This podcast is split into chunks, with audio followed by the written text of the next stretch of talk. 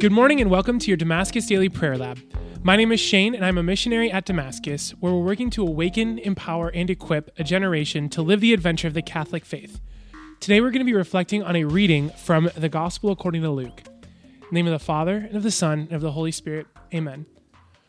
One day as Jesus was teaching, Pharisees and teachers of the law who had come from every village of Galilee and Judea and Jerusalem were sitting there, and the power of the Lord was with him for healing. And some men brought on a stretcher a man who was paralyzed.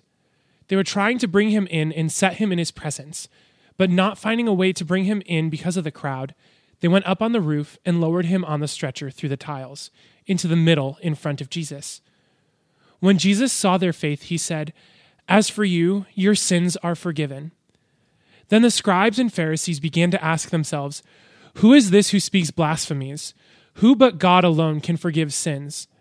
Jesus knew their thoughts and said to them in reply, "What are you thinking in your hearts? Which is easier to say, 'Your sins are forgiven,' or to say, 'Rise and walk'? But that you may know that the Son of Man has authority on earth to forgive sins," he said to the one who was paralyzed, "I say to you, rise, pick up your stretcher, and go home." He stood up immediately before them, picked up what he had been lying on, and went home glorifying God.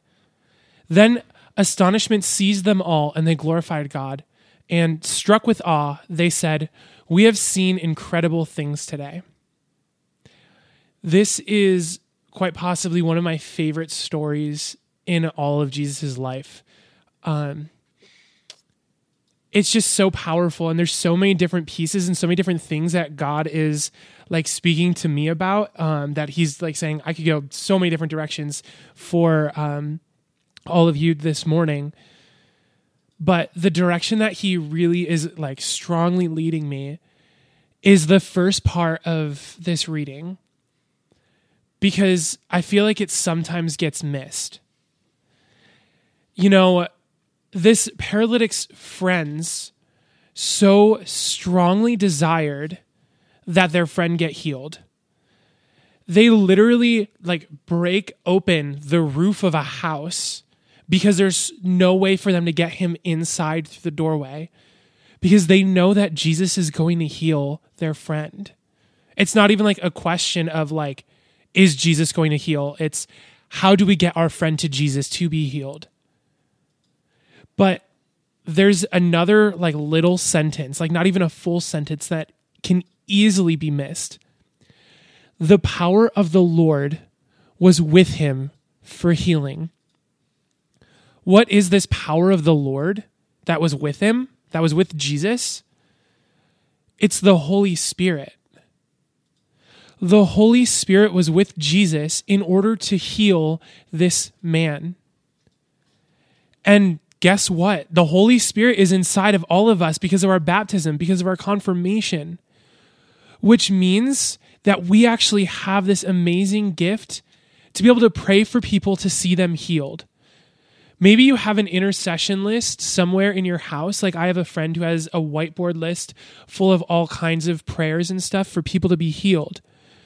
But the Holy Spirit lives inside of you. Do you actually act with faith like these friends do? Do you rip open the proverbial roof to bring your friend to Jesus? And maybe you're not even sure like what to do about that, because you think like, okay, yes, like praying a rosary, this is my intercession for them. And that is amazing. And Mother Mary is taking care of them so well.